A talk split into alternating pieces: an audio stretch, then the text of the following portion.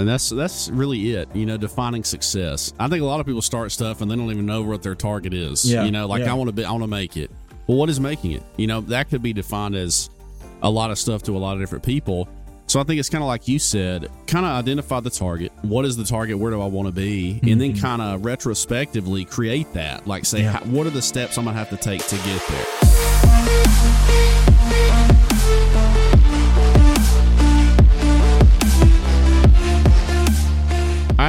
What is going on, guys? Dr. Jared Nelson in this house, the podcast, The Better Man, where you can never be perfect, but you can always be better. Today we have a very special guest with us today, an old friend back in town from Tennessee, Yes, sir. Josh Nichols. What's up, man? Dude, nothing much. Just glad to be here Yeah. over the holiday season, you know? Yeah, we got a lot of stuff to talk about, man. Big uh, music guy. Yeah, something like that. yeah, doing music up there, and we got a lot of stuff to cover. Um, and we're gonna get all into it, man. So I start everybody with this. Okay. You're in the gym, you're chilling, and somebody sees you. Uh, they haven't seen you in a while. And they're like, "Hey, I know you from somewhere. Where do I know you from? Go ahead and start it off, man." They probably hadn't seen me in a while because I hadn't been in the gym in a hot minute. That's but true. yeah, so uh, I mean, you know, I tell people all the time. I tell stories. That's that's what my job is. That's what I feel like I was put on this earth to do. And so, um, whether it's through song or through video, I just I love telling stories and bringing those things to life. And so, um, yeah, my elevator pitch to anybody would just be, you know, the stories you watch or you hear in songs, I create those. So, Mhm. awesome stuff, man. So you're a music guy up in Nashville now. Yep. Uh, you know, we both grew up here locally in the area. People listen to this all over from Gadsden. Uh, we're both from Gadsden. You're in Nashville now. So talk about your music journey, uh, kind of what got you into that. I know in high school too, you sung a lot and a lot of stuff like that. Yeah. So kind of start at the bottom. Uh, where did music start for you?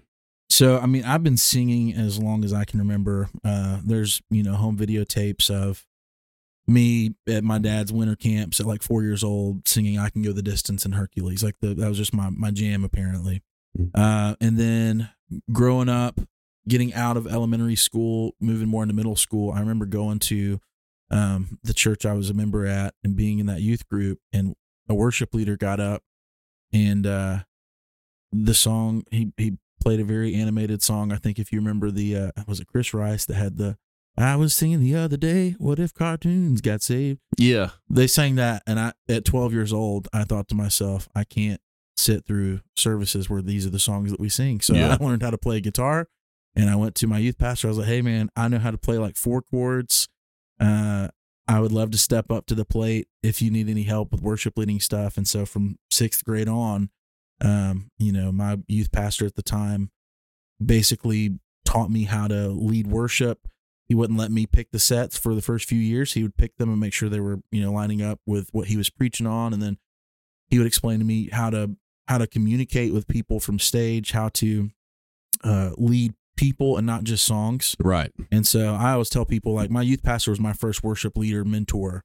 And um so went from there and then started a band in 2012, did the touring thing for 8 years and then in 2020 obviously the world shut down and uh found myself sitting in my living room writing songs for other people and not having to be in the van traveling all over the country uh and I liked it. I was like, oh man, this is like, you know, at that time I'm 27, so I feel like 25 was the year where I was starting to think, hmm, this is getting pretty exhausting going all over the place all the time. And so 2020 happens. We're not doing shows, and I'm not mad about it. And so, uh, really, we didn't stop altogether, but we took on a lot less shows from that point on. And 2022 or 2023, sorry, was the first year that I just said no to the majority of all bookings that we would have had lined up. Mhm. And uh, I remember, you know, this year was the first year we didn't do like a summer camp circuit. And some people might feel a fear of missing out, the FOMO thing. But I remember just looking at my calendar and seeing where I would have been that week and then not being there that week and thinking, thank God. I You know that that's something there." I want to dive into a little bit. We all, I think, people now, if you're not doing something, people are kind of anxious. Like I always have to be grinding. I always have to be doing the next thing. So kind of talk about that. You said you looked at your calendar, kind of in relief, like thank goodness I'm not doing that. And even though you're passionate about that, there's a time to go and there's a time to rest. So kind of talk right. about what went through uh, your mind there.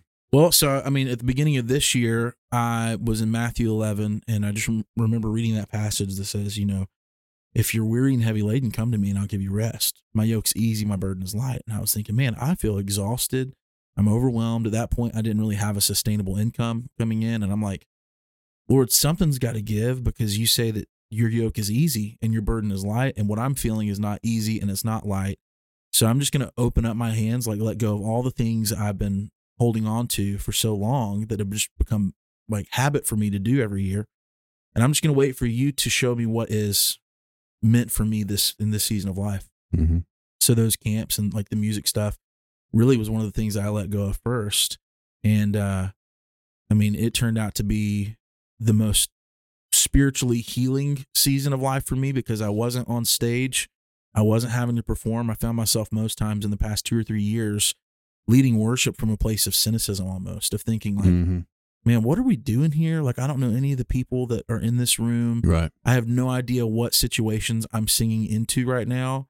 And I really don't have, apart from just a generalized view of the gospel, I don't have a place to lead from that will be as helpful as it could be in this room if I had a relationship with these people. Yeah. Uh, and so, you know, this year not doing that, I found myself not being on stage and being able to, to heal and serve at my church behind the scenes and to help out, you know, other friends in ministry where they needed help. And it wasn't me on stage. And it was a big sigh of relief. But um, then financially has been the best season of my life since I graduated high school. Like it's been Mm-hmm. as simple as saying, "All right, Lord, I'm going to let go," and it's not always the financial, like the you know prosperity gospel thing, Mm-hmm. but I do think the Lord wants to take care of us, and He wants our obedience more than anything, and like for us to trust Him.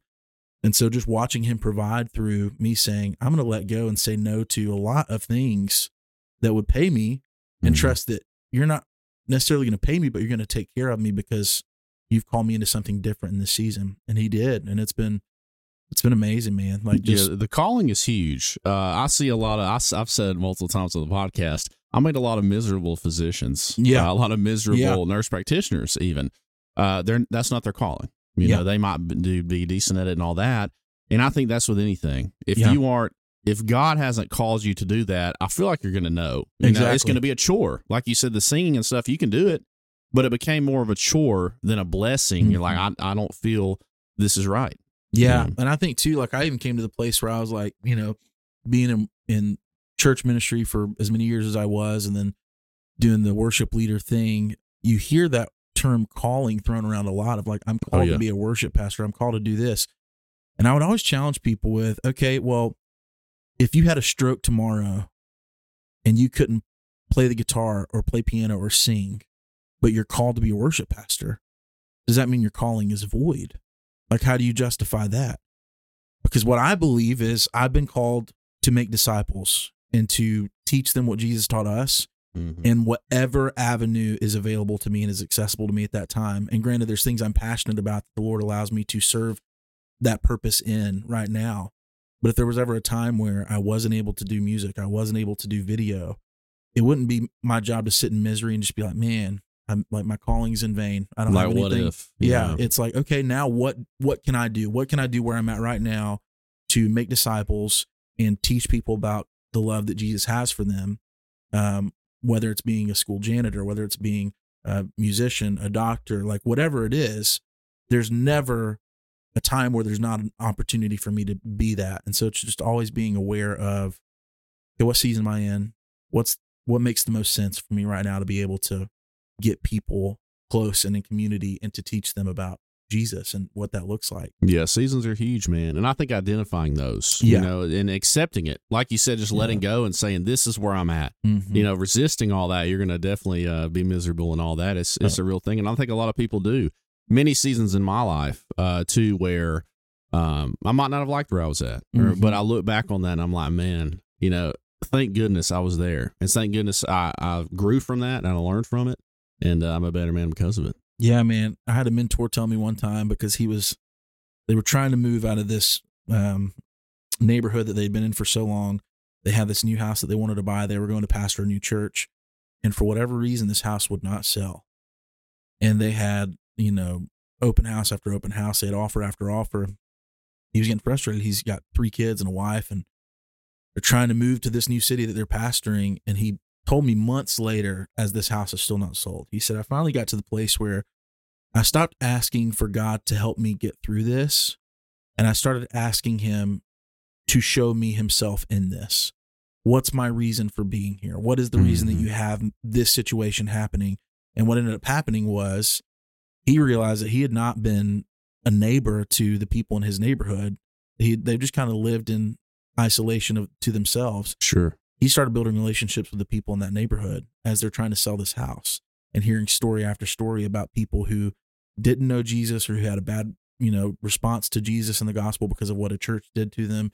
Uh, and he started getting to watch Jesus heal those wounds and bring people to himself and in the household Yeah. you know and it's so it's just like knowing that, that god is sovereign in all things and that he's working all things together for good it's not necessarily just our good on a personal level or individual level but it's for good as a whole and so if it's a season of bad what seems to be bad we can just say well okay lord how does this work together for good Mm-hmm. show me yourself in this rather than god get me out of here it's god show me why i'm here Yeah, your will be done. Yeah, Uh, find out His will because you're there for a reason. Exactly right. And so, uh, but once you start identifying, and it's not the prosperity. Like if you come to Mhm. God, He's going to fix all these problems. No, He's gonna His will is going to be done regardless. Yeah. you know. And so accept that and walk with God and say, "Hey, God, show me Your will. Show me what we're Exactly doing." right. You know. exactly right But that's great stuff, man. So the music journey and all that. Um, did some gigs and stuff. So when did that kind of stop? He said. 2020 is when when everything slowed down it was the first time that i had tasted not being on the road in probably seven or eight years Sure. So we kind of stopped around 2020. So start 2020 to present day. What's the journey Yeah. been like for you? uh so moved to nashville at the end of 2019 beginning of 2020 and uh obviously the world shut down like we said and um what you know the thing with nashville is people say it's a 10 year town there's a lot of networking to be done if you're wanting to make it in the music industry everybody's a songwriter everybody's an artist everybody's doing something in the music world and so you really don't stand out especially being the new kid on the block it's Mhm. like okay cool you moved here whatever everybody's moving here for this music thing mm-hmm. but what happened was when COVID hit, everyone was forced to stay at home, be on their phone. You know, I think YouTube and Netflix probably gained billions of dollars in that season. Oh yeah. Um, and what I decided to do was so the week before the world shut down, I read this book by Andrew Peterson called Adorning the Dark. And it was it's an artist's book on how he writes songs and the art of writing songs and how it's a struggle and how we should be okay in the tension of not necessarily getting to the end of a song when we first just sit down to write it, Mm-hmm. but almost treating it like the sculptor who sees the finished product as they're chiseling stone away and knowing, okay, he's in there somewhere. Like the the image is there somewhere. I just have to get it out in the right way. Same thing with songs. So I remember the, when COVID hit, we went on the lockdown. Um, I just prayed on my way back from Orlando as lockdown is about to start. Lord, if you would give me just an ounce of your creativity, I would, I would just in this season of life, it'd be the best season ever. And if he'd have given me an ounce of his creativity, I would have probably designed something much cooler than just songs. But like he gave me something, Yeah. and I had this idea of, okay, I want to write a concept record around quarantine and I want to give the proceeds to artists who have now lost their job and who are having to move back to their parents' house or, you know, in North Carolina or wherever they're from um, because they don't have a touring gig and everything's shut down and there's no shows to be played. And so we raised, you know, I think it was close to a thousand dollars and that was able to help two artists that had lost their job and had to move back to their parents' house. And the funny thing was, one of them let me know, like, hey, man, this, what you've sent me has covered more than my bills. Mhm. So I want to give what's left of this that you've given me to another artist friend that is going through the same thing. So it really helped three artists, but it was only designated for two. Um, so Yeah, just that. just a pause right there. Yeah. You know, I don't want this video to get flagged, uh, but uh, and I'm not gonna say too much about specifically what it was. yeah, But 2020, man, you know the the ramifications of what happened. Uh, you don't think about that a lot. You don't Mhm. think about the struggle people had to go through. And yeah, we say essential workers. That was kind of a slap in the face, I think, to a lot of people saying Yeah. you don't matter. Yeah. You know, like I was essential, I was medical, but I, I think that label is ridiculous. Everybody's essential. You know, we all have a purpose and all that. Uh, but I think it's good to hear from that side of things of how 2020 really affected me. I had to move back in and and leave what they were doing uh, because of something that was not even their fault. You know, Exactly kind of a crazy right. time. Yeah. Well, I mean, even you know, even now, three years later, um, to get people to come to local shows, Yeah. everybody got so comfortable in that season of being able to live stream everything that I've even noticed, like my willingness to go see a friend's show in downtown. Where when I first moved to town, I was like, "I'll be yeah, heck yeah, I'll be there." Like, you kidding me? That'll be awesome. Now it's like, uh, it it's that much harder to get me to want to leave my house now after Mhm. the whole COVID thing. Um, and even with churches, like you know, you've you've seen a slow trickle of membership coming back into churches post COVID, but like Sure. um, it's things will never be what they were in 2020. And so I just remember seeing like all this stuff happening virtually. And I wrote this concept album. I, I committed to writing a song a day and fully producing it out and putting it on Instagram. And I did that for six or seven months. And um, it what what I accomplished in six or seven months because of the creative like the creativity that the Lord gave me in that season networking wise, I think I did equivalent to two or three years of living in Nashville, like doing the daily grind of Nashville because Mm. everybody was on their phone. So like people are Sure. seeing these videos and they're liking the ideas and they're messaging me going, man, we need to do like a Zoom right. That was the big thing was like Zoom and Skype writes. And so it's like Mhm. the Lord was kind to me in that season. He opened up a lot of doors for me. Um, I, I got to meet a lot of heroes and, and make music with a lot of people that I grew up like looking up to in the music industry. Um, and yeah, so it just became the transition from wanting to be the guy on stage to man, now I just want to tell stories and give it away to the guys that want to be on stage Mhm. uh, and that do that and enjoy that. Because for me, I would rather just sit in my basement, make the songs, give them away for the right price, and then you know do another one. Sure. Well, it's finding where you fit. I, I think Yeah. that theme comes up a ton on this podcast. You know, you tried out different things. You know, Yeah. you were on the stage, you had that season, you did all that, but now you're like, okay, I, this fits me better. Yeah. You know, and so I think that's something for a lot of people. Go and experience a bunch of different things. Even if you think you like something, get out there and try it. Maybe you Mhm. like the idea of it, right? Mhm. Versus actually liking doing the thing. Go out there and try it and see if it really works for you. Absolutely. Yeah, yeah. So, um, did we kind of finish 2020 and then 2021, 22? How's life been treating you? Dude, it's been good. Um 2021, 2022, uh, when the world started opening back up. Um, I was working with a publisher at the time for songwriting stuff, and I found myself doing like nine to 10 co writes a week and uh, came to the place where I was completely burnt out just about on songwriting. And so at the end of 2022, I came to the place where I was like, you know, I think I just want to write with my like by myself right now or I want it to be something that is meaningful and impactful because you write 10 times a week for years, then a lot of the stuff you're writing and creating is just regurgitated from something that you said the other day. Sure. And there's not a whole lot of space for you to sit back and listen to what's going on. And so I remember at the end of last year, um, the whole idea of, you know, Solomon telling us that wisdom is speaking less and listening more. I was like, I feel like that translates in songwriting too, because in Nashville, Mhm. there's this weird system that we've come up with where it's like, hey, if you're doing a songwrite, the songwriting session, it's going to be an unspoken rule, but it's going to last three hours. You're expected to have a song at the end of three hours. Mhm. And if you go past three hours and you don't have something, you just call it quits. And I think that's very entitled and arrogant to think that we can create something from nothing in three hours every single time and it'll Yeah. be something meaningful. Sure. Um, but then also, um, just sitting back and giving ourselves space to go through what people would assume is writer's block because they're not writing something all the time. Um, I remember hearing, I think it was John Piper had a book called uh, Brothers, We Are Not Professionals. And he said the job of the pastor, of the shepherd, is to listen six days of the week to what's happening in his community.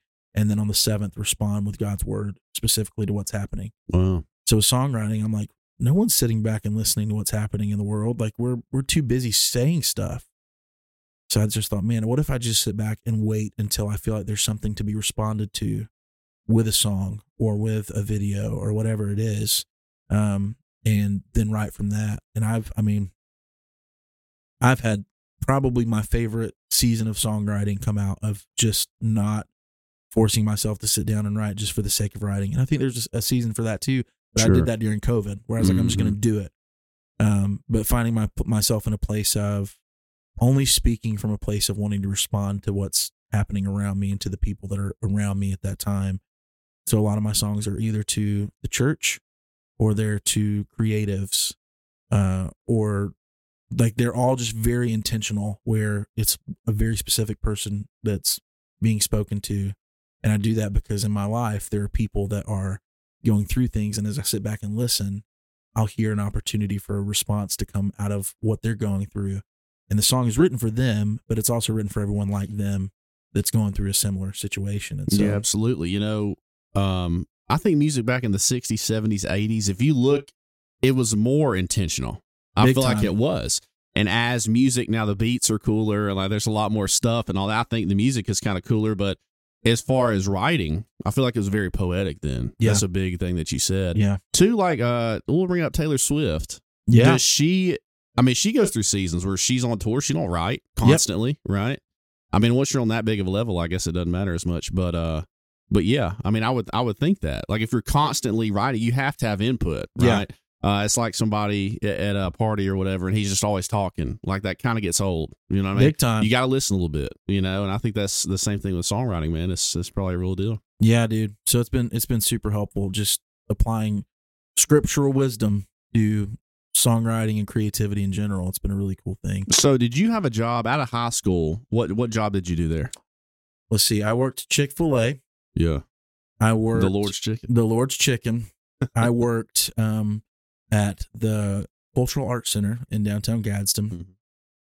and then I started interning at a church in Hokes Bluff, and then I moved into the worship pastor role at Cornerstone Church in downtown Gadsden, and I was there. We didn't. We weren't even Cornerstone yet. Like we were about to launch that church in 2014, and I went to be a part of that, and then stayed there from end of 2014 until the very end of 2019, like August or so. Mm-hmm. Um, moved to New Zealand for a month to help with a church plant there. Came back to town. Um, started transitioning all my things to Nashville.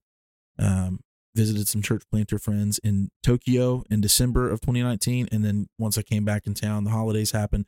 Then I was full fledged in Nashville, um, doing doing the music thing. And while I was at the church in Gadsden, I did start a video company on the side to try and you know offset a little bit of income Mm-hmm. um, and started Metro Media Group in 2018, where I was just doing commercials for people and whatever creative ideas people had that they wanted to be on video, I would Mhm. do it for them. Well, I bring that up the history of working to say this. You know, you stepped out on a limb yeah, to go to Nashville. yeah, There's a lot of people that do it. Now I know a lot of families. It, like my family, if I were to like, I'm selling all my stuff. they they go crazy. Yeah, Like, dude. So tell me about the experience in your family. You making that jump. People listening may want to be make that jump. You know, what was the experience like for you? I feel like I warmed my family up um, by telling them first, you know, several years prior that I was dropping out of college.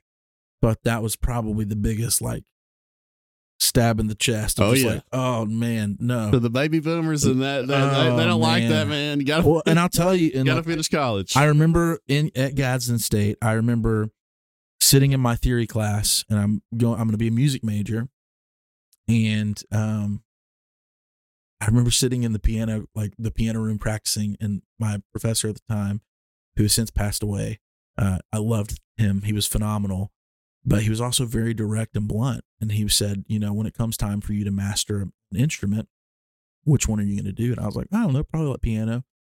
And he laughs and he goes, No, no, no, you don't even play piano the right way. And I was like, Oh, guitar. He goes, I've seen you play guitar too. It's it's way more technical than what you're playing right now. And I was like, Voice? He goes, Maybe.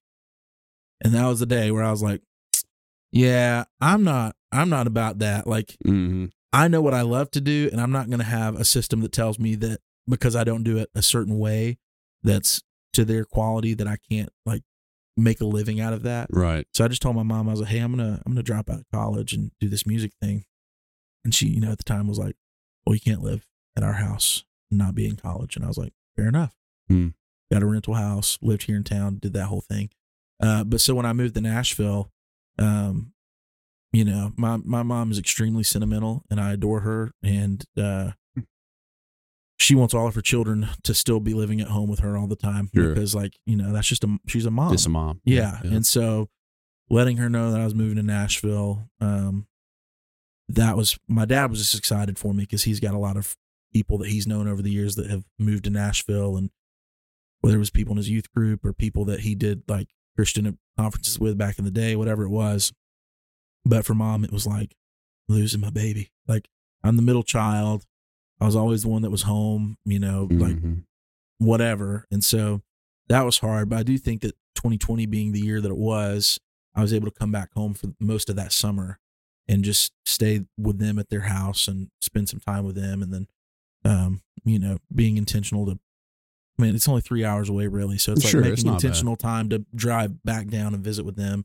That was kind of the selling point of it's not even that far. right, Like, you know, it's only three hours. You can come visit me. I'll come visit you. right. Um, but it definitely wasn't easy. But I do think that, you know, um, that move, I would I wouldn't be able to do anything that I'm doing now if I had not made that move. Uh, I don't I don't think it's stressed enough how big of a difference it makes living in a, a city where the thing that you're wanting to do is what everybody does. Right. because it can be a daunting thing. Hmm moving like being a big fish in a small pond to being a very very small fish in a massive pond of or massive ocean of talent that's better than you. Yeah. um some people will be intimidated by that and just kind of choose to back off. And then other people see that as a challenge and as something that's inspiring to be better. And i just every day i'm in nashville and meet the talented people that are there i'm just like this is honestly amazing that everybody around me right now in this coffee shop or this brunch spot wherever i'm at everybody here loves the same thing that i love enough to work this day job full time and then go and do the craft that they love so much as much as they want to like as much as they can do it with the time that they've been allotted and so Sure. um i just know if i would have stayed in gadsden it would not have been the same um the same path like i wouldn't i wouldn't have been able to accomplish the same things that i've been able to accomplish Well, yeah, the volume of people just Yeah. aren't there, and Yeah. if you want to make it, you got to go where it is Exactly for sure. It just kind of makes sense. Um, struggles in the industry. So you starting out in music and all that, you just said Mhm. small fish in a ocean of talent. yeah How do you? uh how, What are the struggles there? as a songwriter you don't make anything like it's people talk about spotify being pennies on the dollar Yeah.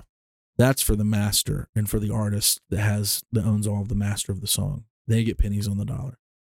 The songwriter gets pennies on the penny. Like it's like I mean, for instance, 2021, that whole year of songwriting, I was doing eight to 10 writes a week. Had one major label cut with an artist on Sony record label. My annual income from songwriting was $3 for, for, a, for year, a year. A year wow. with every project that I was a part of, three dollars. Um, this year it's been a little bit better. I'm at sixty dollars for the year, but it's because one of the songs that I co-wrote on made it to Swedish radio. Oh, wow. and Swedish radio pays way better than Spotify and anybody else. Like radio still pays the best, and so I'd say struggles in the, in the industry are knowing that it's. I mean, if you go in any other business and say I'm going to invest thirty thousand dollars into this project. So for an artist, it's an album. Um, you know, I'm going to invest thirty thousand dollars, and in fifty years, it might break even. No other business would say that's a good decision, but music, that's every decision all the time because it's like I have to get millions of streams to pay a couple of thousand dollars. right. So if I'm going to spend 30 grand on this record to have it produced the right way and to sound proper, and then if I spend another 10 to 15 on marketing and advertising for it that's required to get listeners, um, I'm looking at 30, 40 years of streaming before I even see it hit even Yeah. on this project. And then like if I'm even still doing music or if I'm even still alive in 30 or 40 years. And so Mhm. it's just a whole lot of um i mean it's it's a faith-based thing people don't all believe in jesus but they're they're believing in something bigger than themselves because you can't be a musician in nashville and just depend on yourself to get you through because it's like you have to bank on there being some kind of luck or some kind of karma or something that you're holding on to because if you don't have hope in that industry it's like you would i mean you're going to quit you're just not going to do it and Mhm. so I would say that's the big thing is the work you put out is undervalued. Uh, and these, uh, the TikTok record label stuff that's Yeah. happened makes it way harder for um, artists that have been working on their craft and songwriters that have been practicing songwriting and doing it like properly. The TikTok record label stuff makes it really hard to cut through the noise, and Spotify being so accessible to however many millions of songs being uploaded every day, it's a lot of noise. And so it's like, man, if, you're not making things that you're proud of and that you love, and that being enough, Mm-hmm. then you're going to lose because you're not going to you're not going to break through the noise unless you either you know get extremely lucky or um you just have the right backing behind you with lots of lots of money to to do it otherwise it's you just got to love what you do Mm-hmm. So saying all that, uh, next point, how do you make it with an oversaturated uh, area? You know, as music, how do you make it? How do you stand out? Mm. I would say to make it, you would have to redefine what make it means for you because um, when I first moved to town, I had a different had a different ambition for music than I do now. Uh, and I tell buddies that tour all the time now, like I've realized I don't think I love music as much as you love music because for me to want to get in a van and travel all those days of the year, like it's not worth it to me. You got to really love it. I mean, I know people. It's this rigorous yeah, for the amount of money that you make. Exactly. it's rigorous. And I'm Yeah. just like, any amount of life that you just miss out on back home. Like relationships struggle in that. And like, it's just hard to maintain community in that, Yeah. that world. I would just say redefine what the term make it means for you, what your success is. For me, my success has gone from being a touring artist that sells, you know, millions of streams and like CDs, whatever.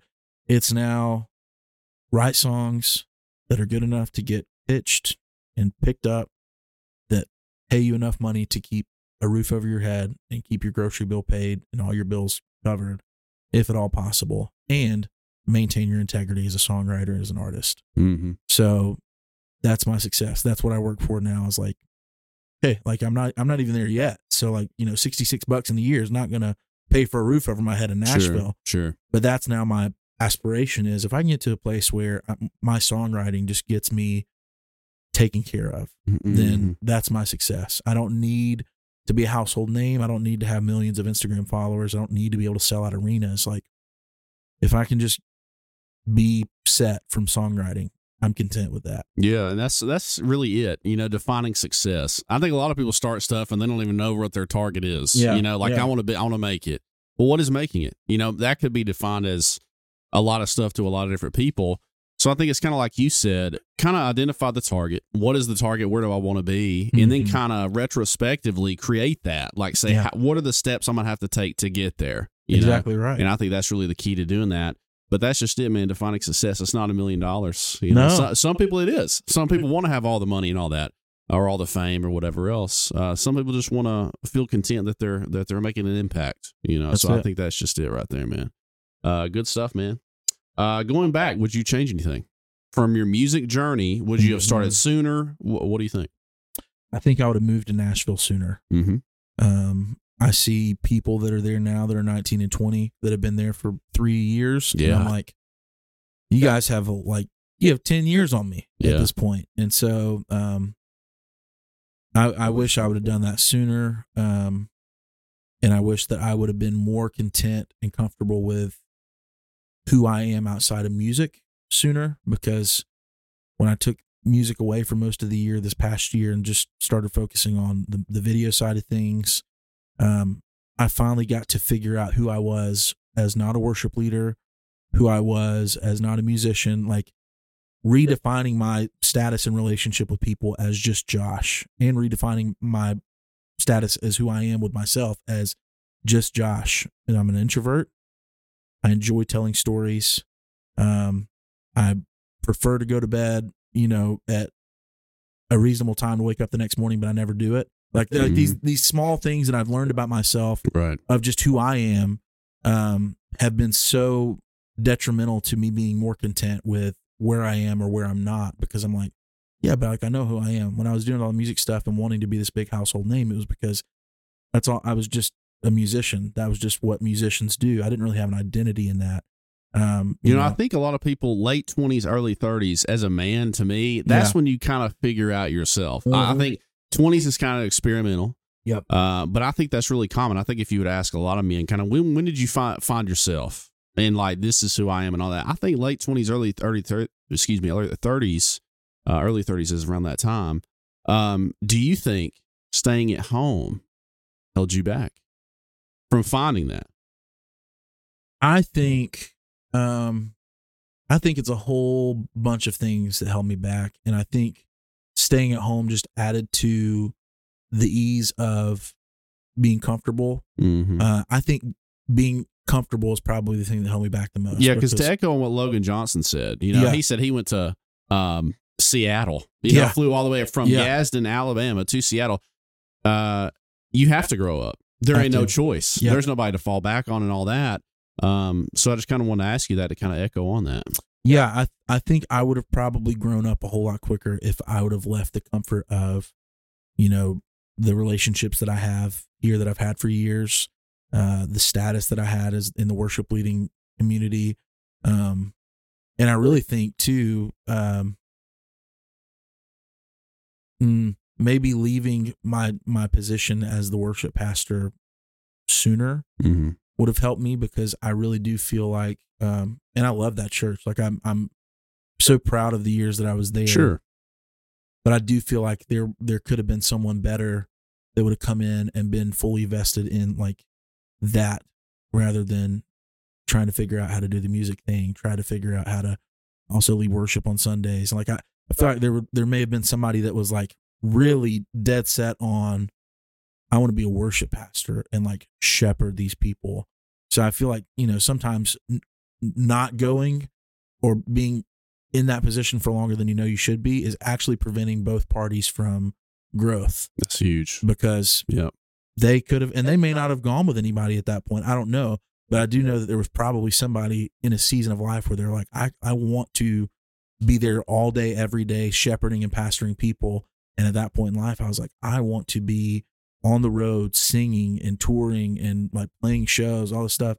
Um, which is ultimately why I left. And so it's like, you know, I think just being aware of, like we said at the beginning, uh, the season that you're in, Mm-hmm. uh, and trusting that, like, you know, obviously seeking counsel from the Lord, but like trusting, hey, if I leave here, it's not my job to make sure that they stay afloat. Like, I want to leave them in a better place than I found whatever situation was, but it's also not my job to be sovereign over all things all the time. That's God's Mhm. job. So if I feel Him leading me to do something else, I have to also trust that He's leading someone else to come in and do a better job at what I was doing before than I'm like than where I'm at right now. Yeah, And that's so- huge. I think as as Christians, young people too, they kind of take that weight.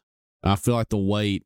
Uh, you're responsible for yourself. Yeah. and that's it. Yeah. Your happiness. Now, if you have a family, if you're a man, married man, you have a family and all that, you take care of your family too. That's your responsibility, of course. But you know, you are not responsible for everybody else's happiness That's and right. their their control and all that. Um, you got to let that go. Yeah. You got to let that go. And I think that's part of growing up and understanding that. Uh, it gives you peace. You know, like you said, leave people better than where you found them. Yep. And let it go. Yeah. You know, you did what you did, and then now it's time to let it go. I agree. That's good stuff. Uh, future plans. So, future plans in music. You said you're writing and stuff. What's that going to be like for you?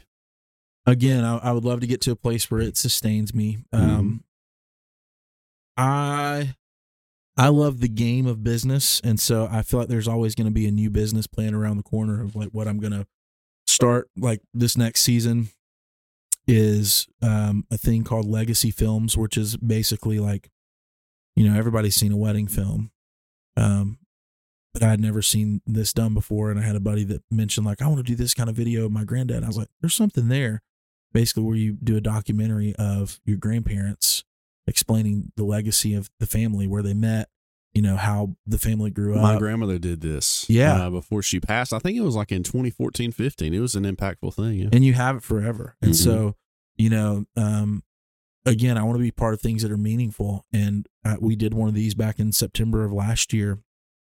Um, and as soon as you press record on that camera, you know that that's going to be valued and looked back on forever. because they have that cloud, they have that that link on YouTube. It's privated just for their family. And like when I go back and look at that link and see that there's hundreds of views on it, I know that the family has gone back to watch that over and over again Right. because it's, I mean, it's who their grandparent or their parent was, and they could just watch that. And so I'm kicking that off in the new year. I think ultimately I want to be at a place where music is is the thing that's like sustaining and I can just have passion projects on the side. Right now it's kind of the the opposite where I'm doing all this work in the video world, I'm doing all these production things.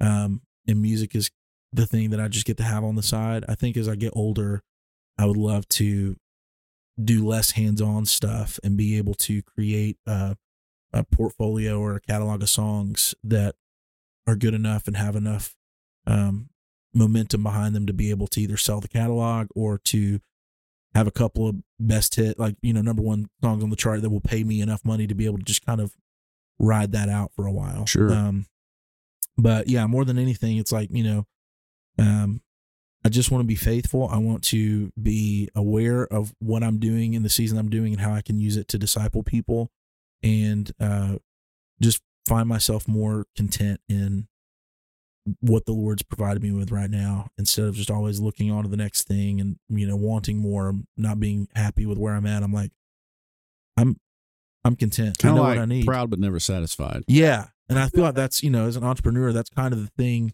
Um, and even I was talking to a friend of mine who is way further along in the songwriting in the artist world than I am. And he was, he had a friend that had written, I think he was at like number 11 or 12 uh, on his number one, like Billboard number one songs that he had written for people. Mm-hmm. And he asked this guy and just said, like, do you like when you, when that hits number one, do you get so excited about that? And he goes, every time it hits number one, I automatically start thinking about how I can write one that's better than that, Mm.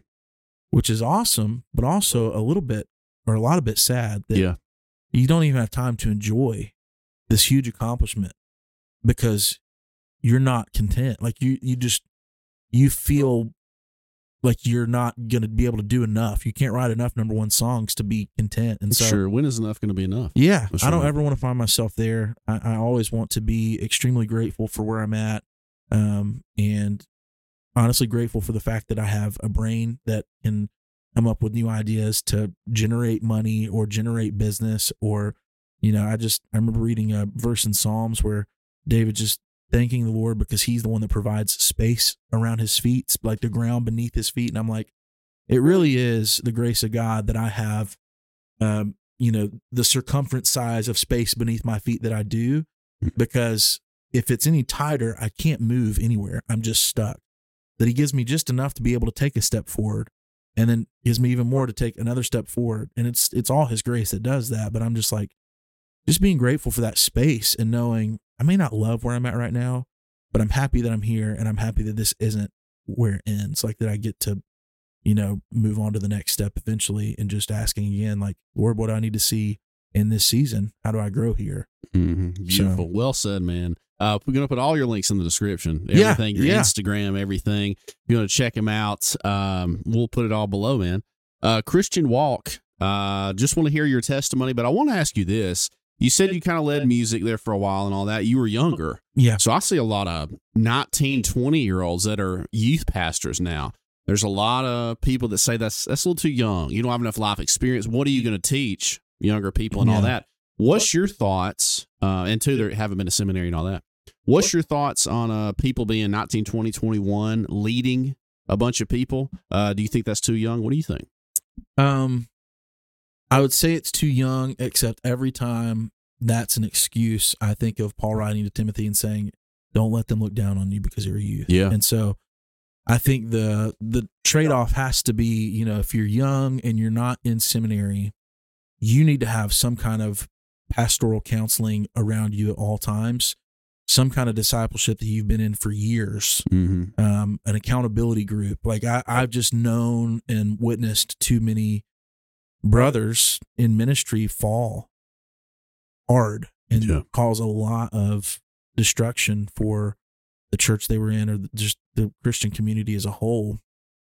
And so I think if you're a 19, 20, 21 year old, I know for me, it's like, it, I probably wouldn't have trusted a 19 year old Josh to to do the things that he was doing in ministry. Mm-hmm. Um, but it's you know it's one of those things where if you can't show me the people you're surrounding yourself with, and I can't be like, man, I trust these guys, and like they seem to trust him pretty well, then it's it's probably not a safe bet. And I think the struggle is we want charisma over character in the modern church, Yeah. where it's like, hey, you look good and you sound good, and like you're attractive, so maybe that'll attract people That's right. rather than like you know i think of you know my, i mean my youth pastor michael bozeman Mhm.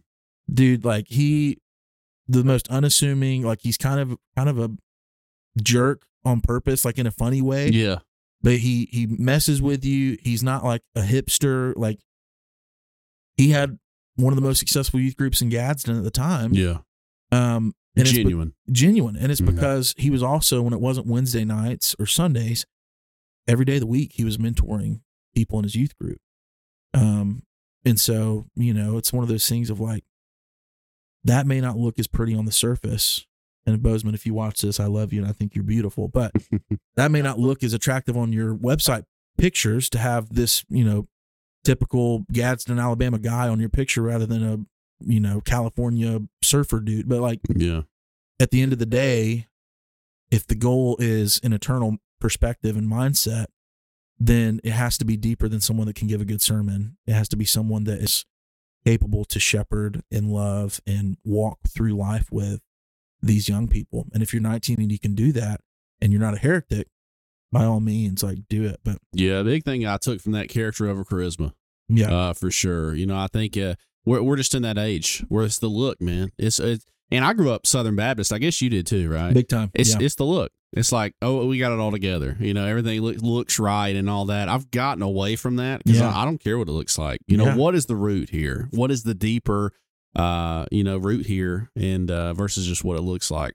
That's a big deal. Just want to throw that in there. So your testimony, Christian faith. I've talked about mine a lot. Grew up in a Christian household. Uh, saved when I was eight. Uh, from there, you know, uh, learned, grew, all that. So, kind of talk about your testimony and your Christian walk. Yeah, man. I I mean, grew up in a Christian household, was saved, I, and I still firmly believe um, saved and baptized at four. Oh Um, yeah, and so did that whole thing.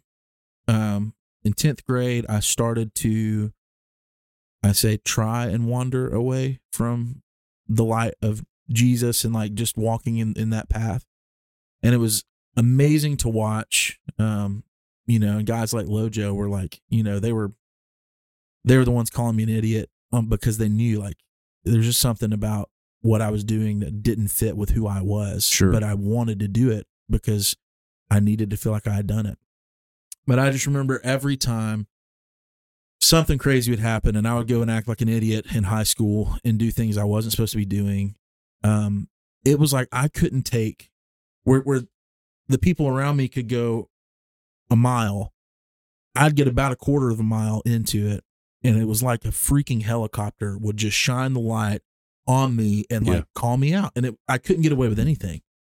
And so I just always ran into that of like, how do these people get, keep getting away with doing X, Y, and Z, and I can't even like sample this this thing without getting caught by Mhm. somebody in my life. So I just remember hearing um, someone talk about the story of Joseph, and it was like, man, Joseph's brothers are all sitting around the table. They've sold him into slavery. Uh, it's been years now, and the fact that they grew up with him for all those years before they sold him into slavery, it it like it took him saying at this dinner table years later, guys, it's me, Joseph, and they're like, of course it's you. Like, duh, that makes sense. But until he said that, it was like he feels familiar. We're like we spent so many years around him, but we still can't recognize him. And that's how it felt with like my walk with the Lord was like I'd been around him. I knew that he had called me to something bigger than what I was operating in that that year or that season of life. Uh, but it took him one night, literally just being like, it was like a kick off my high horse of like, hey man, I'm Jesus. Mhm. I've called you to do things that are not this, and you're not doing it. So like, get your crap together. I'm Jesus. You're not. I'm Jesus. And I'm like, oh yeah, you're right. You are Jesus. and that immediately just called to like caused me to just come to a place where I was like, man, yeah, like this is way more significant than any of the other things I was chasing after. And so Mm-hmm. I think I was 18 at that point, um, and started started the band thing after that. Um, did the church stuff, and I would say, you know, uh, it's the hot topic still. I feel like, which is incredible, but um, went through the whole Calvinistic Reformed theology thing, and moved to Nashville, and I found myself Kind of briefly describe that. yeah. So, I mean, coming to a place where, and I feel like it's heavier in the Southern Baptist Church for some reason now, but like, uh, and I don't disagree with it. Like, that's my thing. It's so it's a viewpoint of the gospel versus it's one that says God predestines, he elects, um, he, you know, there's a, a chosen people that he calls before, like, before the moment that they're they're called or whatever. Mm-hmm. Um, and it's opposing the other viewpoint of we choose, we decide, like we Jesus knocks on our heart and we say yes or we say no. And so what that reformed theology did for me, which was I still count it as a blessing, it didn't make me arrogant, which is what it does to a lot of friends that I have. Sure. Um, and they, I think they call it the cage stage of reformed theology of like when you first hear the gospel of grace and it's reformed, you're like, you want to go tell everybody about it. It didn't make me arrogant to think I'm the chosen, I'm pre elect. It broke me. Like it tore me down to think, who who am I that God would choose me and not these other people? Mm-hmm. And who am I also to say that he hasn't chosen those other people? And like, so growing through that, leaving Alabama and going into Nashville, I met a lot of people that were hurt from that that world, um, and it shifted my belief system. Not to the point of God is not God and Jesus is not the Son of God, but I came to a place where I was like, what does that matter?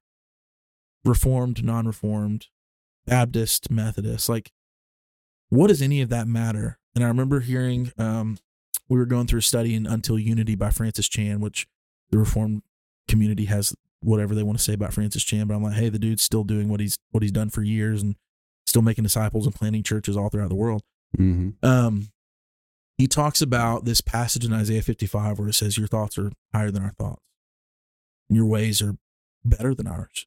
So he's like, if we think of God's thoughts as up here and God's ways as up here, then we're like way down here. So, what makes someone closer to God? Is it if we're looking at a graph, a, just a line chart? Is it, hey, I'm I'm more scripturally sound, or I'm I'm more Bible oriented, or is it, man, I'm closer to the Spirit, like I listen to Him more, I have more of that that about my faith, like, and then when it's in the grand scheme of comparison to God's ways, what does any of that matter other than the fact that we're all chasing after Jesus? And so Right. we've created these wars and these feuds with each other to say, oh, it's spirit or it's truth. And Jesus says, no, it's spirit and truth. Like it's both of those things. You're not right. You're not right. You're not wrong. You're not wrong. It's just kind of a coming together thing. And so I just realized like moving to Nashville, um, I don't ever want to assume that I know someone's situation before I sit down and hear their situation and their circumstance. I'm never going to preach a sermon to them in a generalized point of view until I've asked them, "What have you gone through?" Um, the last thing you want to hear about is a dogmatic father figure if you've had a abusive father. That's right. Um, the last thing that you want to, you know, serve is a male godhead that tells you to surrender and submit if like you had an abusive husband. Like there's just so many things that Mhm. we don't think about because we grew up in Alabama in the Southern Baptist Church, and it's like Sure. And None that of- stuff happens. and that stuff just, Just not talked about that exactly, Yeah, it's just not yeah. brought to light, Right. and we don't ever consider the perspective that people have. And I'm not saying that like we should call God a she or a they or like God is God, hmm and I'm not saying we take the other that like just go that other route, but I am saying I think there's a space again for listening more and saying less and trusting that like if I really love people unconditionally, I'm going to love them because I love them. And I'm going to tell them about Jesus because I love them. But I'm not going to tell them about Jesus and that be it. Like, and I'm not going to love them until they say yes to Jesus and then abandon them. Mm-hmm. Or when they say they're not going to, be like, no, I'm not. This is a dead end relationship. So I just think my my faith has grown immensely since moving to Nashville because it did get me out of this pocket of people who look a certain way on the outside and then behave a different way. And I remember a friend of mine moved to California and somebody told him like, "Oh, you better be careful. You know that town is the devil's town." Mm. And he said, and I feel like I can say this because I've lived in the Gadsden community and I was a part of this community in this way. He said, uh, you know, I think the Devil's Town probably looks a whole lot more like Gadsden, Mm. where we act like we've got it together yeah, and we're really broken, That's right. but we refuse to admit it. That's right. And that's the key is everybody's broken. Well, Yeah. We all are. We're all struggling, but it's that persona. Mm-hmm. Like I'm going to keep this image. I'm going to put off this persona. And to me, that's the Southern Baptist way. Yeah. I go to a Baptist church now. I mean, it is what it is, but I don't like that fact about churches and everything else. We got the dog on the table. Come on, buddy. But I don't like that fact about churches and everything else that, you know, we're all broken. Yeah. You know, and we'll say that, but then when it comes to vulnerability, everybody's like, no, we're good. You know, everybody's everybody's good. No, we're all not good. You know, it's it's, it's a real thing. Uh, thank you for sharing all that, man. Yeah, man. Uh, saying staying strong today. We've got a lot of a lot of things at play: temptation, depression, all that. Uh, how do we stay strong?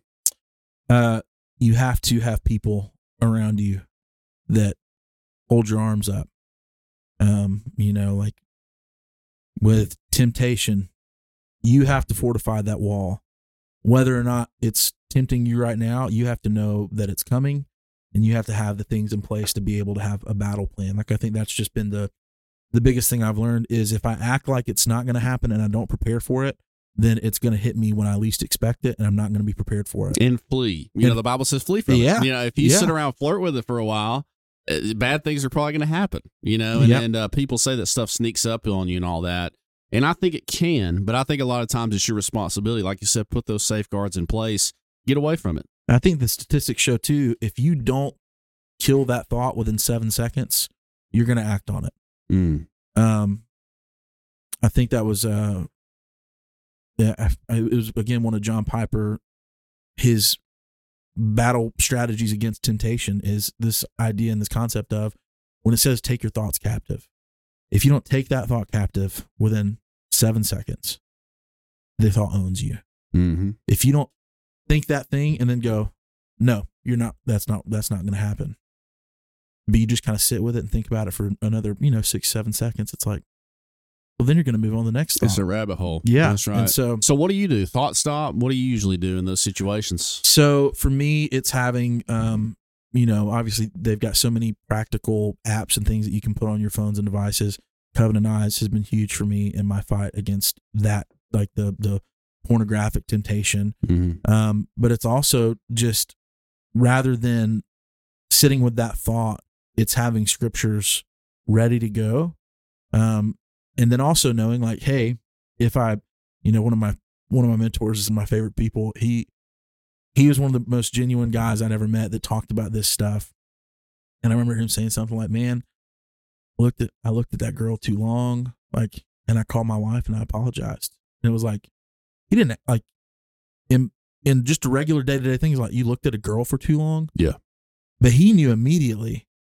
I know what I was doing in my heart, and he Mhm. called his wife and was like, "Hey, I'm so sorry." So for me, it's having guys like that that are like, "Hey, I know I I screwed up here. Um, the last thing that I need right now is shame because that's what I feel. What I need is like grace and encouragement to remind me that Jesus died because I'm not going to beat that every time. Mm-hmm. Like I'm not going to conquer that on my own. And so it's you know having verses both for while you're fighting it to also having verses for the moments where you might stumble or you might screw up of hey there is no condemnation for those of us who are in Christ Jesus Mhm. um, you know, just being prepared for, hey, I'm not saying that sinning is is okay, but I am saying that if I expect perfection, I'm gonna I'm gonna I'm missing the whole point of Jesus in the first place. Right. And so it's fighting to get to the next place. And I always think of that illustration that Matt Chandler uses of, or uh, sorry, not Matt Chandler, Mike Donehey uses of, um, man, if we're a baby and we're a parent and our, our baby is walking, it takes two steps and then he falls. We don't sit there and go, you idiot. How dare you fall? Like you took two steps. What a punk. Mm-hmm. It's like we take two steps and we celebrate that. And then the next time we want three steps and the next time we want four until we're walking. And so I think it's just understanding it's not a one time deal of like, hey, I'm going to say no to this one time and it's done forever. It's a, I have to live with this battle. And it's with anything, any addiction, any. It's a muscle. You got to Yeah. work it. You got to Yeah. build it up. Yeah. and it's like, you know, I can be over this for 15 years. Yep. And all it takes is one time of me not holding that thought captive, one time of me not being in active community with guys that can that are also dealing with this and saying like, "Hey man, you got this." And I know you've got this because you've told me that I had it and I did have it. Like Mm-hmm. it's it's such a, a communal battle. And so um Well, battles are one in preparation. Yeah. You know, like Yeah. you said. And two, I, I think a lot of young Christian people, they ha- have this misunderstanding. I know I did, like in my late teens, early 20s. I felt terrible for being a human, yeah, right? You know, not that I was acting on anything, but the feelings of being a human being. Yep. I think in, in the Southern Baptist Church, I've roasted Southern Baptist on this thing like so many episodes, seriously. But you're told you have to be perfect. And if you don't, you're wrong and you're shamed for it. You know, I, I don't think that's the Christian way. Mm-mm. We're all humans and we all suffer. We have to work together, be vulnerable with other men, you know, and people and all that, and work through things. And I think that's the right way to do it. I remember reading um it was a book called um Gentle and Lowly. It's by Dane Ortlund. One of the most amazing books I've ever read. But I remember reading it and he's talking about in um I believe it's in John where Jesus says, And I will in no wise cast them out. And he breaks down that language because obviously that's not modern language for us, but he's saying what Jesus is establishing there is anyone who's in him, he will not cast them out for any reason whatsoever. Like Mhm. if they are in him. And he goes on to give this list of examples where he's explaining like so for all of you people that are maybe having these conversations with Jesus, maybe this is what you're saying is like, yeah, but, but man, like I I've really screwed up this time, or yeah, like I pretty much hated you when I did this, or I like I wanted to be God in this situation. He's given all these examples of conversations we have with Jesus, and the last one he gives, I remember sitting in a coffee shop reading this book and just weeping because he, the argument is, yeah, but Jesus, you don't get it. I've only sinned against you. You're the person that I spat on by doing this thing. Mm-hmm. And Jesus' response is, then who better to forgive you than me? And I remember reading that and I was like, we don't understand. Yeah. We, we're so set on being perfect and following the law. And Jesus is like, I didn't come for the put together people. I came for the sick. that's right. And if you if you try and do this thing where you screw up and you wait until you feel like you're good enough to come back to me, you've missed the point of the gospel altogether. mm-hmm. What I want you to do is when you screw up to beg me to come and help you because that's what I want to do. That's why I came in the first place was to help you knowing you would never be able to help yourself. And so it's like if we can start getting a good grasp on grace, not cheap grace, but grace as a whole and knowing like sin is not what we want, but it's what we've what we've chosen Yeah. We apart from Jesus will sin. In the moments where we do sin as people that have been redeemed by the blood of Jesus, we have a promised hope that because of what Jesus did, we're still presented in the sight of God as holy, faultless, and blameless before a holy God. And the only way we can do that is if we get rid of this idea that we can somehow clean ourselves up to get to a state where we can come back in his presence. It's like that's trusting yourself Mm-hmm. uh, you're going to screw up and that's what jesus is here to do is to forgive to show mercy and to call you into righteousness. And that's a gradual thing that's sanctification. But we have such a short term idea of what sanctification looks like. It's Right. like you know for how, how many years did you spend in college to to be able to be a doctor? Uh, eight. eight years in college. um i know some people spend 12 to 15 like it's it's a long process. Mhm. but then we so we expect someone that can operate on us and make us better health wise to at least go to college for eight years but then we expect jesus to change us from sinner to saint in two years Mhm. it's like that doesn't make sense That's a good point. yeah like you're not we it takes us eight years to be a doctor How long do you think it's going to take? It's an eternal thing. Like Mm. the day that you leave this earth is the only time where you're perfect. So until then, you're just striving and hoping that like, man, I'm like I'm trusting in Jesus today because otherwise I'm hopeless. And so I think it's just knowing that it's an eternal fight, knowing that everything is for eternity and it's not just a day that like, hey, I screwed up today. It means I'm I'm messed up for the rest of my life. do you knowing- believe uh, once saved, always saved? I do. You do. I believe once I saved, always saved. I Yeah. too. I think it's um again, it's trusting in Jesus and knowing like if I'm trusting Jesus, there's things that look different about me initially. Mhm. Um if I'm trusting in a cheap off-brand version of Jesus, then Great value. yeah, yeah, the great value Jesus. I would say anything that calls me to be a better version of me, solely me as a person, like the best version of myself, is contrary to me being like like the better man. We want to be better men because God's called us to that. That's right. If I want to be the best version of Josh just to be the best version of Josh, that's hopeless and that's a damning gospel Mm. if I want to like put Josh to death so that the Josh that God has created me to be can come into light, like that's a different story. But anything that is self glorifying or at the end of the day, you're you win the big prize. Our prize is the presence of Jesus and not being like an eternity spent with him. That's our prize. Jesus, if we're following him, will always call us to deny self if I'm following off brand Jesus, then all of a sudden his gospel makes it really easy for the things that I want that serve me to like be okay and I can justify it. Mhm. But the real Jesus would say, no, no, no, I want your joy to be abundant and I want you to not be a slave to sin anymore. I want you to be a slave to righteousness. Um, so I just think being able to tell the difference of the two is like, if I'm, if I'm saved, but it's to an off brand Jesus, then I, I didn't ever have, I didn't know Jesus That's a good point. because Jesus wants me to change, but it's knowing him on a deep and intimate level. You can't help but change because you see this this God, this deity who came down and loved us enough to, you know, I always think of uh, when Jesus is going to Lazarus' tomb, all the people are pissed off at Jesus because he didn't get there in time. Mm-hmm. And he's God, like Jesus is God. So he knows what he's about to do Right. He sees his people crying and rather than saying no no no you don't have to cry. Like i'm about to go fix this he cries with them knowing he's right knowing he's about to do what he came to do anyway knowing that there's no reason for them to cry because he's about to fulfill what he was going to do. He cries with them because he sees his people broken and hurt. And that's the sensitivity of god that will cry with his people even though like he knows what he's doing is about to fix the problem Right. he still empathizes with us to the point of weeping with us because we don't see the big picture and because we can't fully trust him to be who he actually is. And so I'm like, if you meet a Jesus like that, like if when you meet Jesus and you realize that he's that tenderhearted towards us, you don't want to let that guy down. Like you, you want to mm-hmm. serve him. You want to tell people about him. I Um, think that's just understanding the whole concept. You hear it, you know, we grew up hearing it like Jesus died for you. Uh, you and you kind of go, think, just think about that for a minute, like Yeah. how powerful that really is.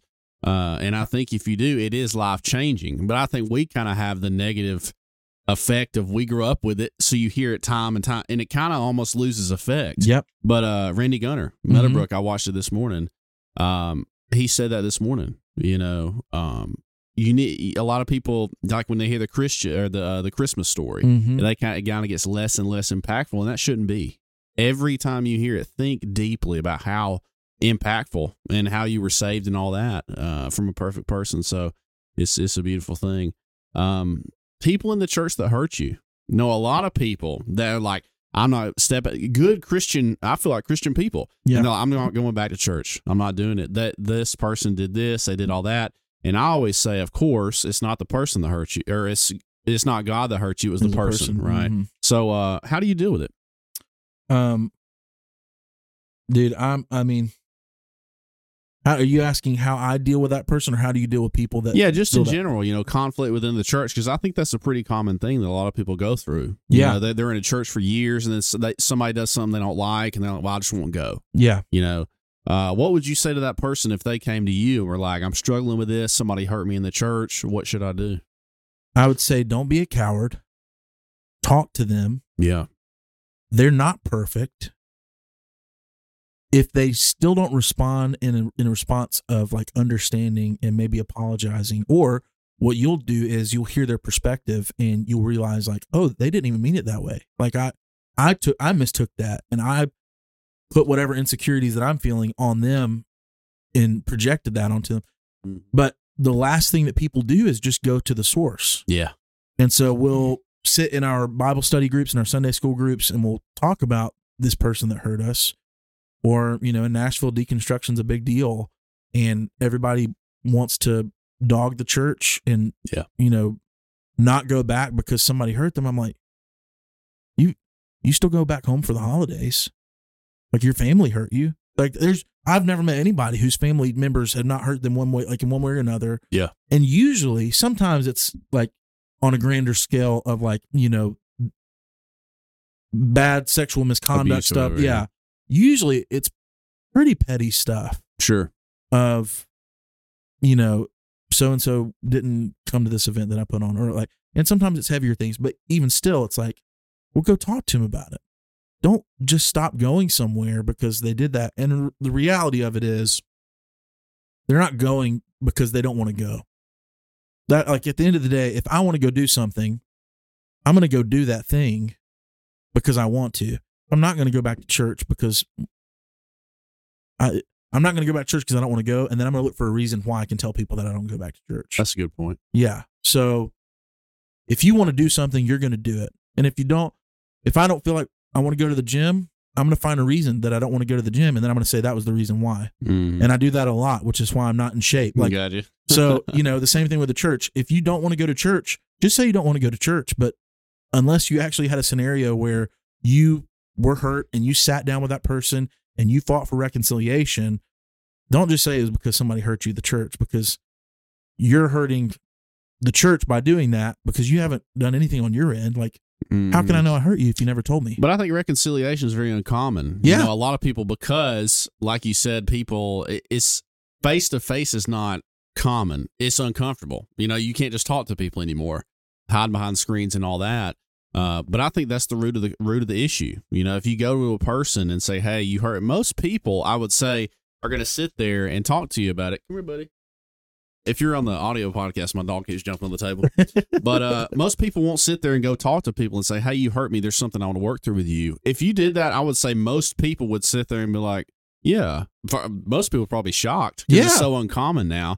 But if you just talk to them and say, "Hey, you hurt me. There's something I want to work through with you," they'll sit there and talk to you about it. Yeah. I, I forget who said it, but I heard this the other day and it rocked my world. He said, We've chosen we've chosen to be polite, even if it's lying through our teeth, over being truthful. And being truthful, you don't have to be a jerk about it. Mm-hmm. But if I'm in a restaurant and the food that comes out is trash, does it help the restaurant for me to say, no, it's great? And then it not be good. And then the next person that comes in gets a bad meal.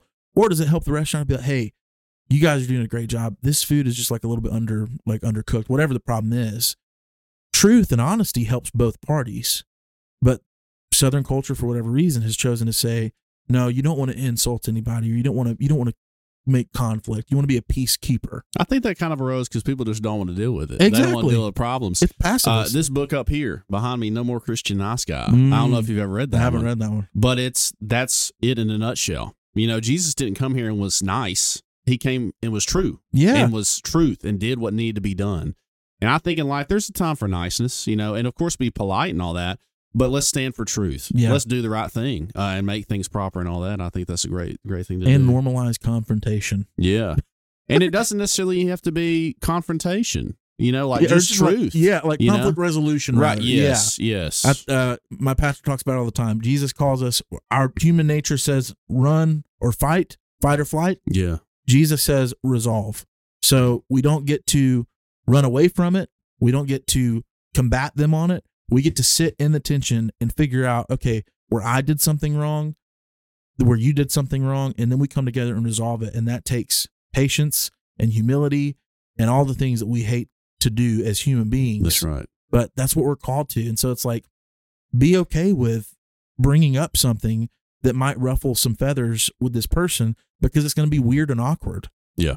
But what's more awkward is you disappearing or closing off yourself from a relationship of however many years you've had it and never telling that person why, but the whole time explaining how they were the evil villain that caused you to never go back to church or do whatever. If you if you would have just sat in conflict resolution, you would have still had a relationship with that person. You could have still gone to church and felt okay, like being there. Um, yeah, it's just we've become way too passive. Like there's too many pacifists in the Passive. world. Yeah, That's, that's the key. Yeah, that's the word, man. And that's very common. I think a lot of people just dog people and all that when there could have been an easy if you would have just talked to them. yeah. But it's easier. It's easier to be passive, not address something. You know, it's just less character there. yeah, Just let me just dog this person and then I'm gonna feel better, come out right, you know, and all that. It's it's a weird time, but uh, but I think you got to fight that. I think that is the human condition. Uh, to just kind of instead of diving into something, going head first into a problem, yeah. you know. But I think uh, doing that, it comes out a lot better for sure. I agree. Uh, females. Let's talk about females a little bit. Let's do it. So talk about females. Uh, I've been through a divorce. Talked about that on the podcast. You can watch through if you want to hear about that. But uh, I wrote this down. Are soulmates real? You know, some Mhm. people say there's one person for everybody. Do you feel like there's one person for everybody? I don't think so. I don't think so either. I think um, the person, the one person is the one person you choose to be the one person. That's right. Like the minute you say you're my person, that's your person. Uh, and it requires, and I don't know, I don't know the divorce situation with you, Mm-hmm. so I haven't, I haven't heard that side of things, but it requires work on both ends of the like of the spectrum to say like, hey, you're my person, Yeah. so be my, be my person. In a nutshell, uh, it was kind of like an abandonment kind of thing. Yeah. Had to do it. Kind of. It wasn't really. I had no choice. Kind of thing. yeah, So yeah. that was really it. So I, I think you know, like that is one party saying, like, I'm out. Yeah, I'm out. Like Mhm. when somebody checks out, What do you do? yeah, well, you can't really. So Mhm.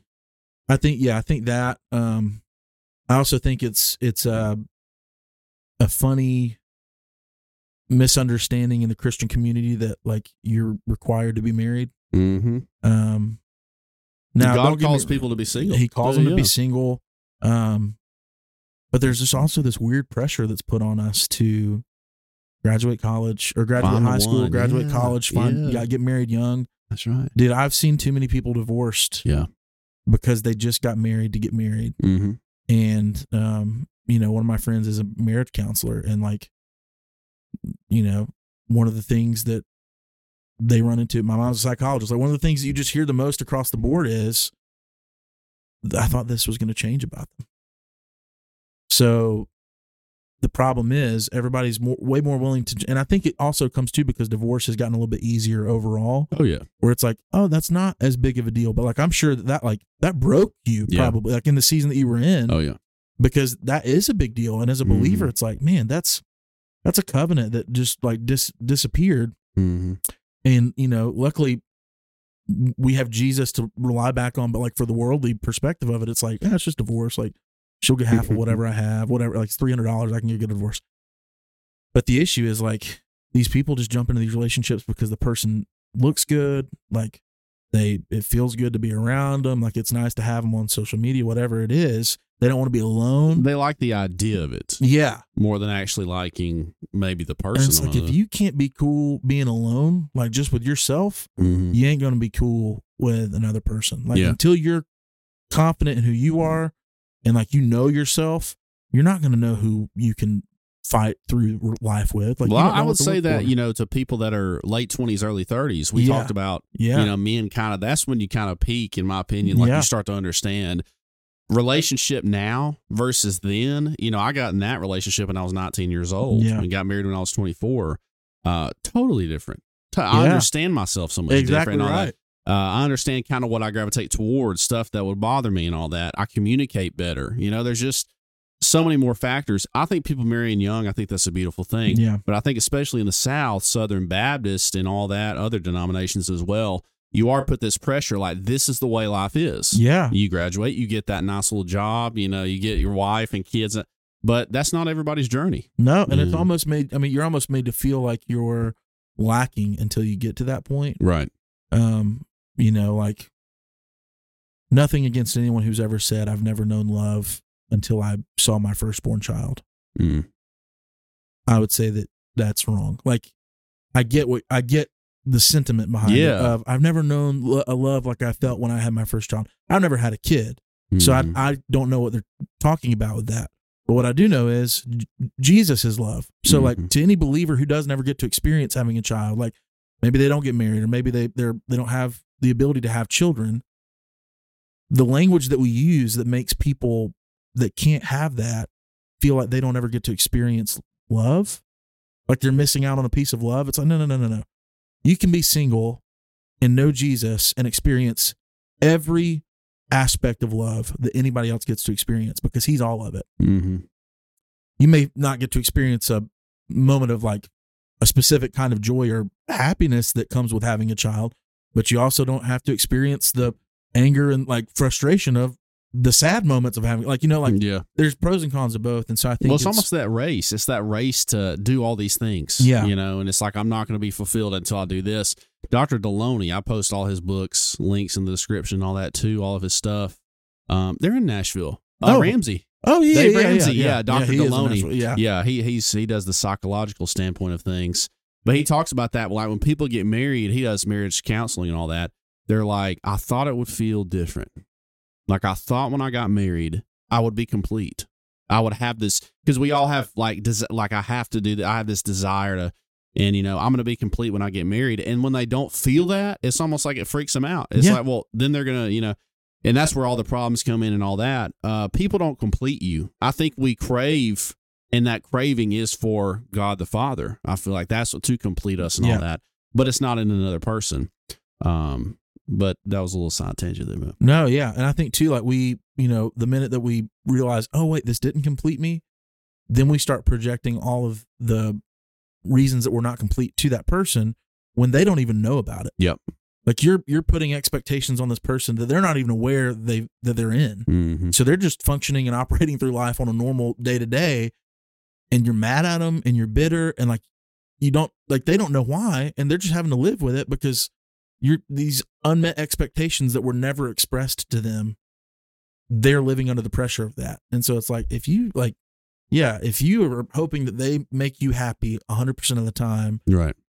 or like what do you do when they start getting ugly if you're not content in like the companionship and the friendship and the things that are not like aesthetic or like sexual what do mm-hmm. you do when that person stops looking as good as they start. Like if you don't love their personality at that point you're in trouble. Mhm. if they're not your best friend you're in trouble. And so i'm like i think there's wisdom in not just making a lifelong commitment to do it for the sake of status or definitely not because you feel like you're missing out on something in the kingdom of god. Like you're not a second rate citizen of heaven because you didn't get married. Right. um Well, when you stand before God, you're standing alone. yeah Yeah, there ain't nobody beside you. No. You know, you're standing alone. So And I think Francis Chan again, he puts it perfectly in his his book on marriage. Of uh, he he just his job as as a husband and as a father is to prepare his wife and his children for eternity. mm, So everything that he does, he's doing from the perspective of, I want her to be ready for eternity in Jesus' presence. I want my kids to not feel awkward and not know what to do in the presence of the Almighty God for all of eternity. I want everything we do on this earth to prepare us for what that's going to be because this is just a vapor. And mhm. so I'm well like, said. yeah, I'm just like, dude, that's beautiful. And if that's what you're in, like that's the season you choose, go for it. But if you also choose to be single, I know guys that are single that can go across the world in like a minute's notice because they don't have to rely on anybody else. They That's can right. give way more money because they're not feeding other people's mouths. Like there's benefits to both sides of it and just recognizing what gift you've been given, whether it's singleness or whether it's marriage or whatever. Um, and then giving back according to that gift that you've been given. Mhm. Going back to the original question, I think soulmates are not real. Yeah. I, I grew up watching Disney, so when I, I grew up, I was like, "Oh, there's going to be the one" and all that. Uh, I think the person for you is who two people that choose each other. Yeah, I think that's it. I agree. Um, and, and and that's just it. I think soulmates is kind of a fairy tale. That's my uh, ex, um, experience on that. Um, how do you choose a partner? You know, you're in a, a time of singleness. I have a amazing girlfriend over a year now. We've been together, um, have an amazing relationship, grown and all that. And I feel like I chose well. How do you choose a female to be with as a Christian man? Man, I honestly am looking for someone who is um, okay not being in a relationship. Mm-hmm. Um, I think that's one of the most attractive things is someone who's not searching. Like mm-hmm. they are again content in who they are. So no dating apps. No dating apps. Yeah. No, that that crap weirds me out, man. I also feel yeah, I just always feel weird about looking at someone who was made in the image of God and swiping one way or the other. Yeah. like, it's judgment. yeah, it feels weird uh, to me, And, you I- don't know them. Like, and it's probably and too could- because you I'm could- the guy that gets swiped the other way on. So I'm like, I don't want well, people to think of that. Well, you can see them and talk to them and be like, man, like looks and everything. Exactly You know, it's right. very vain and all that. Yeah. Um, so for me, I think that's you know that's a main thing. And then I mean, the, the most important thing is that they believe in the Lord, that they have strong relationship with Him. Um, but the, yeah, they're content. And if it was just them and Him, great. And then my thing is, I'm not searching for marriage. Like that's not a milestone that I require in life. Mhm. But if I meet someone who I'm like, man, like doing life with that person would be awesome. And I feel like we would we'd be able to accomplish a whole lot of, the things. Then it's worth it's worth the journey to just see. Um, I But- forgot who said it. You know, um, a guy, he said, you know, marriage is meant to glorify God. Yeah. You know, marriage, like people go through seasons of marriage. I know people years, they'll go years kind of not liking each other all that much. You know what I mean? Uh, marriage isn't for you. yeah, You know, marriage is to glorify God through marriage and all that. Uh, you make a covenant and all that. Now, abuse and all that, you know, obviously there's no excuse for any of that, and there's Mhm. grounds for divorce and all that. But, uh, but I think having that perspective, you know, people are like, uh, I, I don't like my spouse during this season or whatever. Uh, everybody's gonna have conflict. It's just part of it. Well, I think too, like knowing knowing the truth of the like we love to quote the passage that tells us that you know tells wives to submit to their husbands. That's right. We don't love the part that tells men to love their wives like Christ loved the church. You got one passage Yeah. saying wives, and then you got a whole section of what men are supposed to do That's for a woman. That's right. And men, we crave respect. Yeah. That's all we want is to be respected. mm-hmm.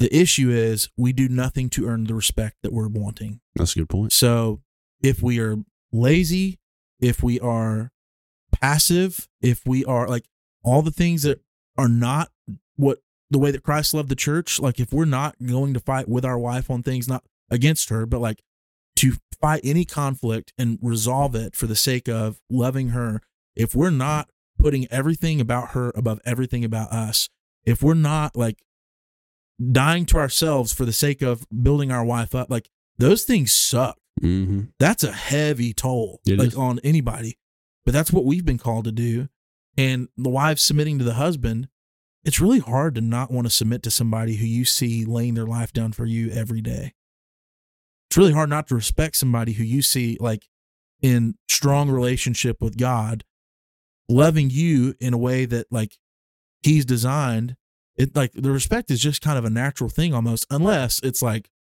you know she doesn't recognize the lord and Yeah. like in those moments. Well, that's what I was gonna say. Like relationships for you, it, it Christianity is kind of a big deal. I Yeah. mean, that's a that's a, a deal breaker for me for sure. yeah because what are you going to lead them to right. if you're not leading them to the glory of jesus it's going to be a pretty stagnant thing like you can have fun and like you can be married 60 years and have lots of fun memories but you have only ever led them to happiness and that is so temporary and so unfulfilling in the end Mm-hmm. that you've never led them to anything eternal or long lasting and bigger than themselves. And I, I'm like, well, that sounds pretty like that's just kind of dark and depressing. Yeah. thing. I was never going for anything bigger than me. Well, women too, you know, they have to have something to respect. Yeah. Like you said, you know, uh, people, and I, I've always said this: uh, a man that has to yell at a woman, "Respect me," uh, you don't really deserve that. No. You know, if you're leading the proper way, if you're doing what you need to do as a man, uh, that that should follow. Now, if you are and it doesn't, you know, either needs to, you know, end uh, resolve the relationship or whatever you want to do. Yeah. or the conversation needs to happen. Uh, but that's always been my thing, man. Uh, women follow. I mean, to me, that's just how it is. And if you're doing everything right, they'll they will. Yeah. They- and they will enjoy it. You know, they Agreed, will yeah. want to do that. Um, so cool, man. We talked uh, a lot of stuff. We're about to wrap up. We're an hour thirty. This, Look this has at been, us. aw- this Look at awesome, one, man. So I end with this 5, 10, 20 year plan. Yeah. Uh, we'll start with five years from now. You're still in Nashville. Mhm. What do you see five years from now? You'll be how old? Five years, I'll be 34. 34 years old. Yeah. 34. What's life looking like for you? Man, 34, I hope to have the business that I'm doing right now be one that has got two or three staff members where I'm not having to be hands on with everything. And you're talking about the videography. the videography stuff, yeah. Um, you know, it's a it's an arbitrary thing and, and not not a spiritual thing at all, but I would love to be making six figures of income annually at 34 years old Mhm. because these systems that I've developed, I'm like, man, like everything that I make is more opportunity for me to give back. And so I'm like, if all I ever do is come up like scheme and come up with ways to make more money, I can give so much of that away because I know for me, I've got a number in like my life that I know I can live very comfortably on, and it's not a lot of money.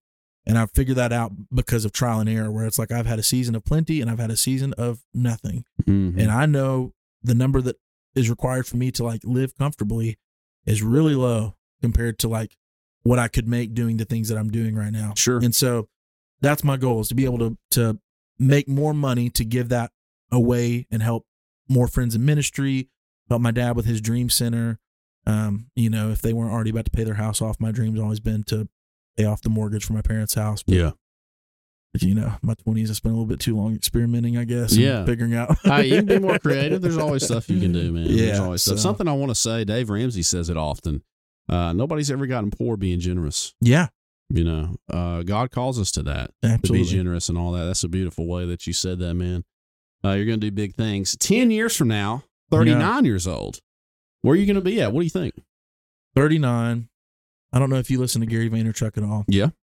Um, Had a guy in here that buy, does a buy and sell business kind of thing. Really? Yeah. Okay, Episode yeah. 14, I think it is. Yeah. so yeah, 39. I would love to, um, because of the work that I do, retirement stuff is like, I'm, I am my retirement. I don't have a company that That's pays right. my 401k. Yeah. Um, by 39, I would love to be still, I'm hoping to do this this year. I signed up for a Spartan race when I turn 30 in January. I'm doing it in October. Okay. my goal is to be become like in the best physical shape I've ever been in, so that 30 is like not a daunting year, but it's like I'm in my prime. Mm-hmm. By 39, I want to be in like actually the best shape of my life before I hit 40. Sweet. Um, and then I want to um have some kind of tangible evidence of like, hey, in like 10, 15 years, retirement is actually a thing. It's an Like, option. Yeah, it's an option. Like it's something that I've set aside. Um, yeah, and I would say, you know, by that point, I would love to just be the guy that's putting out fires in whatever business I'm doing. Um, hopefully, maybe the the song stuff is taken off by them but I really think that the song Putting stuff out is, fires, you mean like bringing the heat? like no, like like you know, if I'm I'm not having to do anything with the hands on things at all, Got you. and I'm able to sit in the office and just be kind of the, I mean, the person that connects all the dots, and that's all I have to do is Sure. the relational side, and you know, not have to handle all the the hands-on work. But Sure. um, I, I think, think you'll the still be bringing thing- the heat. yeah, I mean, yeah, I've been here a little bit, yeah. So, yeah, basically gradually going from hands-on guy. It's like the rich dad, poor dad mentality Yeah. of creating more passive income opportunities to where I'm It's a good book. I'm still doing work. It is a great book. Still doing work, but the things that I'm working towards and the effort that I'm putting in are for things that are not. I'm I'm not a commodity anymore. Like I'm not. kind of going to automate. Yeah, and exactly kind of right. sit back and kind of manage more than. Which I think music is like the long time thing of that. Like I think Yeah. music is something which you know you see Paul Simon and uh, Bob Dylan cashing out their catalogs in their 60s, 70s, and I think that's like theirs is the extreme version of that. Mine will never touch what their catalogs are going to touch. hmm Uh, maybe I don't know. Oh, maybe. Maybe, yeah, Maybe. maybe that'd be a, a miracle. But um, you know, thinking of that music stuff long term, of like, okay, that's probably going to be like that could be a good retirement option too. Is just having a catalog of songs that builds up over Mhm. time, and Awesome, man. so 20 years from now, uh, 49? 49. 49 years old, dude. Well, dream a little. What you thinking? man, I don't even know if I've thought that far into the future. Forty nine, Retirement then will kind of be somewhat close, I guess. Yeah. You're kind of looking at. yeah. Um, I you know, I just I think creatively I would love to be able to be a part of something that um trains and disciples creatives in some way or another. Um and I would love for whether it's songwriting, whether it's video or whatever, I would love to be a part of. And I have a friend in Nashville who's like, that's his dream is to build this center in Montana Oh, wow. where you have all these phenomenal artists in all different areas of art that are training young people in how to do it, but it's also like a discipleship opportunity. is he from Montana? No, he's from Tennessee. Oh, well, wow. he actually might be. He's not from Montana, but he's done a lot of stuff in Montana recently. Okay. He's like, I love That's that kind of random. Yeah. Yeah, yeah. It's just like, yeah, the mountains and that whole Mhm. that whole scene. But Sure. um, so yeah, towards that part of life, I would love to start transitioning more into um the Yoda role of you know I want to be the guide here, and I can put to rest any kind of um strife that I've been having to like try and be the hero of whatever my story is, and I can just sit back and take what I've learned to this point. I'll have some gray hairs like of wisdom to to show off and then give that back to the 19 20 year old that is coming up and wanting to do something that I've already done Yeah. uh, and to just help out. And that may not be something as extravagant as being at an art center. That could be me sitting in a high school classroom, you know, like sharing something, you know, uh, you just never know. So, You know, I've always seen that like uh people in their 50s, 60s even they'll go substitute teach and I'm like like when I was younger, I was like don't you have something better to but as I've gotten older, I'm like that's pretty actually just chill. Yeah. Like you're happy with life. You Yeah. just want to fill time, you know, just do something that's it. and be productive. So, Uh so speaking of Yoda, if you have a student uh and they come to you and they'll say uh I, I can't do this and you can say do or do not. There is no there's no try try. throw them the line. I think we're going to end with that. Well, guys, that is pretty much it. Thank you for watching this episode of the podcast, The Better Man, with Dr. Jared Nelson. We are on YouTube. Like, comment, subscribe to the channel. Hit the notification bell. You're going to get every single one of my videos, shorts, clips. We got them coming out all throughout the week on my channel. Get them sent directly to you. We're on every single audio podcast platform Wow. Spotify, Amazon Music, Apple Podcast, give us that five star rating because we give five star service. Thanks for watching. Until the next one, peace.